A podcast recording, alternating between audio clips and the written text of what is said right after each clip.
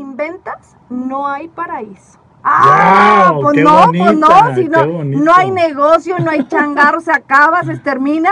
Y el día de hoy precisamente vamos a estar platicando sobre cómo enamorar a tus clientes. Y para ello ya lo escucharon, ya se presentó solo.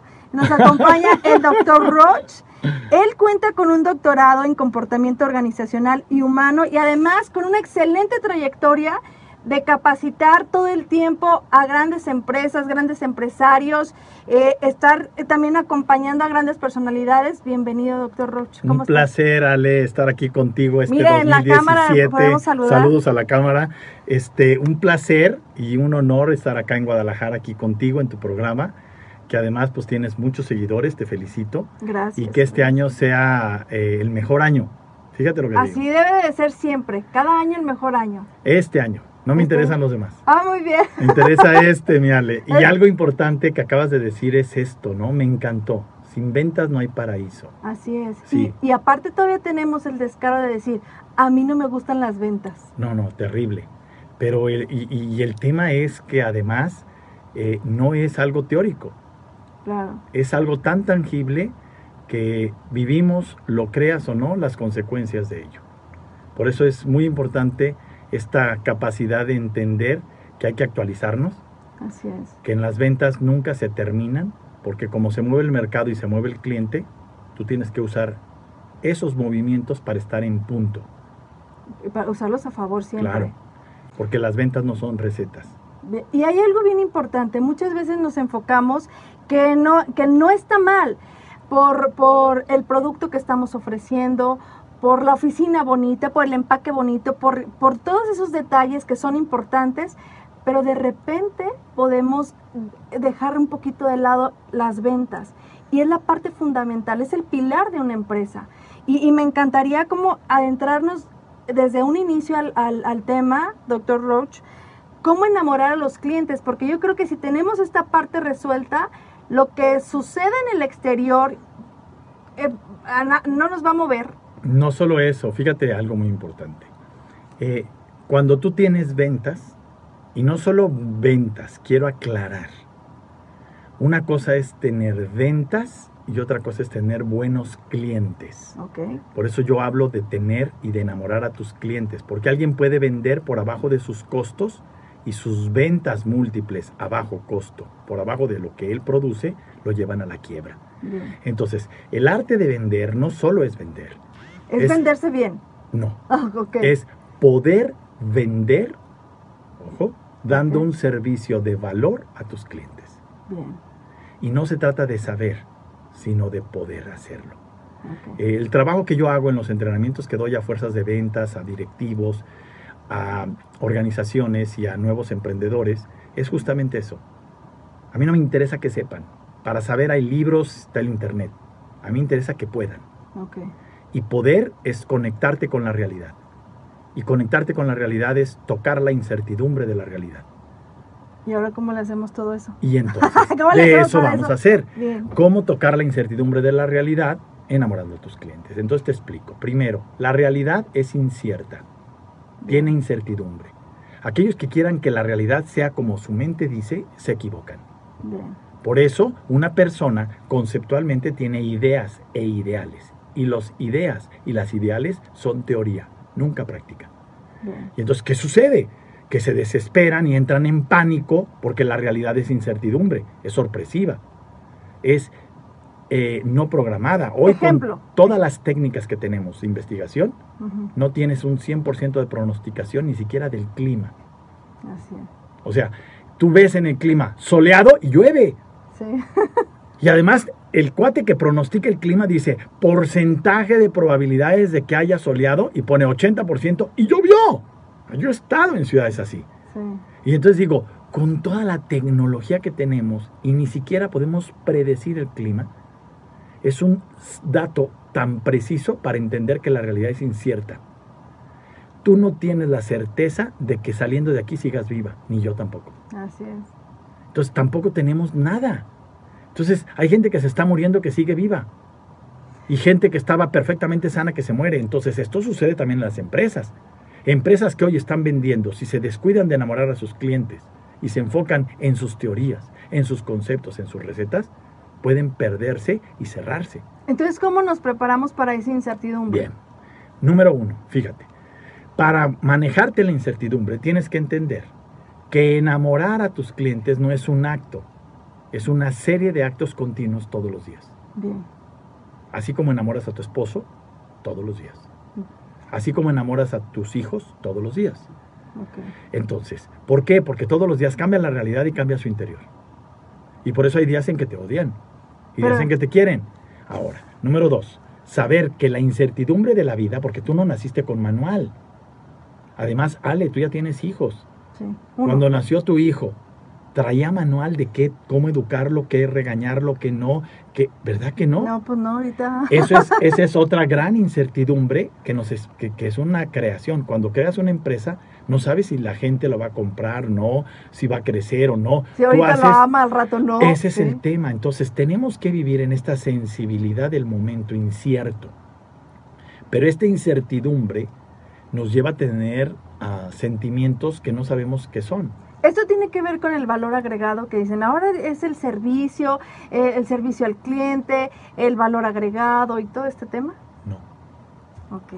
¿Por qué no tiene que ver con el valor agregado? Porque otra vez el valor agregado es un concepto teórico de la mente que miente. Bien. Esto tiene que ver con la capacidad de conectar, no el momento, sino en el momento en el que tú y el cliente están haciendo una operación. ¿Y eso cómo se...? Y eso es cuando empiezas a desarrollar en tu interior un trabajo de fortaleza interior. Cuando empiezas a ser consciente de que la realidad tiene que ser tu prioridad. Es decir, que leas la realidad sin mentirte. Si eres gritona, si tienes un carácter explosivo, si tienes una herida porque se- sufriste abandono de chica y por eso ahora eres codependiente, si eres eh, una persona demasiado aprensiva porque eres insegura de ti misma, tienes que conocerlo. No se trata de ocultar tus errores, se trata de salir con ellos. Y de salir con ellos agarrado de la mano y de decirle a la persona con la que estás, mira, yo te puedo ayudar en esto, pero aquí traigo mi error que es este, ay disculpa, si aparece ya sabes que ando con él. Y si aparece yo pago el costo de que este aparezca, voy a tratar de que no aparezca. Pero ¿y eso qué tiene todo que ver con las ventas? Ese es a lo que voy, porque Ah. esto es lo que enamora a un cliente. Entonces cada Lo que persona... enamora a un cliente es ser honesto. Ser original. Honesto. Honesto. ¿Qué es ser honesto? Tener la capacidad de leer qué, cómo te sientes y qué de lo que yo tengo te puede ser útil. Y tener la capacidad de leer lo que yo estoy haciendo para mostrarte no mentiras, sino lo que puedo hacer en tu empresa. Y cuando esto sucede y lo cumplo, entonces te enamoro como cliente. El día de hoy estamos platicando con el doctor Roach sobre cómo enamorar a tus clientes. Y regresando, me gustaría que nos dijeras, o sea, que primero vas y te haces compadre acá al cliente y le dices, mira, yo aquí, allá, allá, allá, allá. Y ya que te conté todo, porque mira, fui viendo en esto contigo y ya después me compras. Bueno, nos fuimos con esta pregunta. O sea Venga. que primero desembucho con el que es, al que me va a comprar. Y una vez que ya ahí le, le conté mis penas, ¿me va a comprar? No, Ale. Esta es una de las cosas que me gusta de venir a tu programa porque de repente comprendo que mi capacidad de comunicar las cosas se presta a que pueda ser interpretada de mil maneras. ¿Ves? Tú dijiste. Yo digo lo que digo y tú Tienes escuchas que lo que ser escuchas. honesto, o sea que uno va a Sí. desembuchar primero y ya después. antes de ser honesto, también te dije que había que conectarse. Así es. Entonces, el primer paso es conectar. El segundo paso es que para conectar con el cliente, primero tienes que conectar contigo. Bien. Y ahí es donde hay que ser honesto. Ah, ya entendí. Ok. Va hacia adentro el Así es. asunto. Y después conectas con el cliente y eres honesto al decir qué de lo que yo tengo le puede ser útil. Y cuando yo hago eso, lo que le ofrezco va en esta honestidad. Y entonces el grado de satisfacción que tiene el cliente es muy alto. Por eso me gusta que la gente vaya a mis entrenamientos, porque en ocasiones el solo hablarlo se presta a una malinterpretación, porque cada quien oye lo que quiere oír, o lo que su cabeza le dijo que escuchó, que no necesariamente es lo que el otro dijo. Este es el tipo de ajustes que hago cuando están en un taller, en un entrenamiento conmigo. A ver, no los dejo divagar. La mente siempre se va a un esquema de lo fácil, de lo simple, de lo superficial. Y la realidad siempre es compleja, interior y es esencial. No se dispersa. Entonces, ¿qué hay que hacer en un, en un ejército de vendedores? Fortalecerlos interiormente para que no sean dispersos, para que no se distraigan, para que se enfoquen. Y al enfocarse, no pierdan con un rollo mareador lo que te valdría la pena decir en dos, tres palabras, ahorrándole tiempo al cliente y haciéndole sentir un servicio excelente. Entre más preciso y más conectado estés, los resultados se elevan. Y esto enamora. Este es por eso que titulé esta plática contigo, cómo enamorar a tus clientes. El tema tiene que ver con las personas, no con saber vender. Las personas requieren conexión, Ale. Cuando tú estás conectado con alguien no tienes que hablarle, ¿te entiende? Ahí, ahorita acabas de decir, no tienes que hablarle. Muchos, eh, muchos piensan que eh, cuando tú vas a visitar a un cliente o el vender es hablar, hablar, hablar. Y el que más hable, más, más vende. ¿Eso tiene, es cierto o es falso? Eso es un mero lico. Ah. Eso no es un vendedor profesional. Bien. ¿sí? Un vendedor profesional eh, preparado sabe que para empezar todos los años se tiene que actualizar. Porque como el mercado cambia y el cliente cambia, se tiene que actualizar. Un vendedor merolico es el que sigue la receta que le ha funcionado en años pasados y que sigue buscando recetas fáciles. Y entonces, ¿qué hace? Ese merolico vende una vez. Porque al vender de esa manera, engaña, miente. No porque lo quiera hacer, sino porque es un merolico. No está preparado. En cambio, un vendedor que enamora a un cliente es el que cumple. Y entonces el cliente lo busca. Y entonces, ¿qué sucede? La relación se hace conexión de largo plazo. Si la empresa sabe esto, ¿cómo lo bajas a la gente que te ayuda a Bien. vender? Entrenándolas. Ok. Las empresas quieren contratar vendedores ya listos. No, señores. Hay que gastar en preparar a tu cliente. Hay que gastar en preparar a tu proveedor. Hay que gastar en preparar a tu vendedor. Y entonces, entonces tendrás resultados. Esta es la razón. Hace algunos días fui a ver eh, una conferencia que dio eh, Jordan Belfort, el, el de el de Wall Street, y él decía su teoría de por qué él vendía y por qué se hizo multimillonario a los 26 años. Y aunque había otras personas de la misma edad y todo igual que él y vendían lo mismo que él, porque ellos no lo lograban. Y él decía que tenía, era un asunto de, de confianza, de confianza del cliente hacia ti. Bien. Es que eso eh, hay que, tiene nombre. Por eso te digo que hay que estudiar. ¿sí? Eso no es confianza. Entonces, ¿qué es? Eso es conexión. ¿Quieres oír los pasos para generar una conexión? Sí. Bueno, los invito primero a que vean, porque estos pasos acabo de crear un baile, bailando con una mujer hermosa, para explicar estos pasos.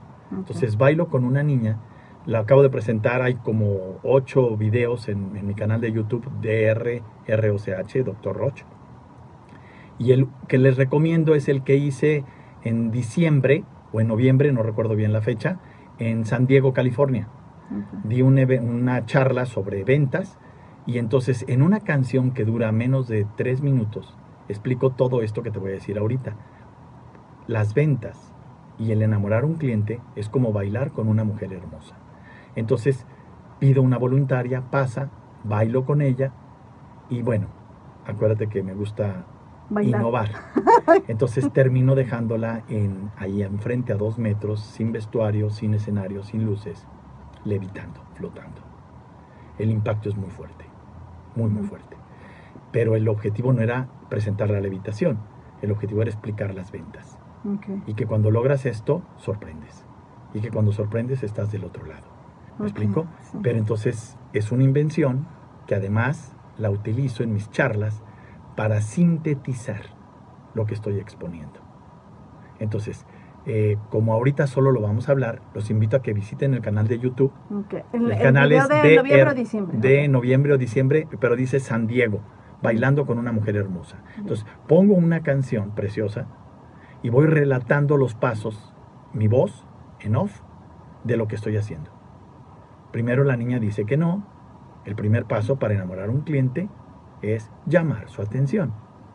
El segundo Anote. paso, generar interés. Si solo llamas la atención y no das el segundo paso, es que no traes nada de valor. Pero ¿cómo vas a llamar la atención? Ah, bueno, eso lo el- explico en el baile. Ah, ok. El tercero es generar confianza. Y el cuarto, Ajá. provocar convicción. Que lo que tú le vas a hacer es para su bien. Y que después lo compruebe. Y entonces no, no haces una venta, vendes en racimos. Por eso entreno vendedores. Bueno, recuerda que, digo, trabajo para Sí. muchas sí. empresas, entre ellas no doy ahorita nombres porque ya sé que está prohibido, pero No, tú da que la, sí se vale, bueno, sí, pues claro. con Oxo, acuérdate que me tocó dirigir Sí. el proyecto Oxo, entonces también con eh, Severo Richarellis, que venden bienes raíces, entreno a todos sus directores y gerentes de ventas a nivel internacional, con Mosian Gisolfi en, en Italia, que hacen el PET, el- todos los PETs, ellos son los número uno en PET, entreno a toda su fuerza de venta y a su dirección. En fin, te puedo sacar aquí una lista Coca-Cola, etcétera, ¿no? Pero el tema importante no es ese. El tema importante es que si estoy proponiendo esto y diciéndolo al aire, lo que deseo es que dejemos de tener miedo ante la incertidumbre del mercado y nos enfoquemos en lo que verdaderamente solucione el que no importa qué presidente haya en Estados Unidos o qué presidente tenga México. Va a hacer que tu empresa prospere y que tu empresa tenga estabilidad. Ya dijiste los cuatro puntos. Regresando, nos tenemos que ir a, a pausa.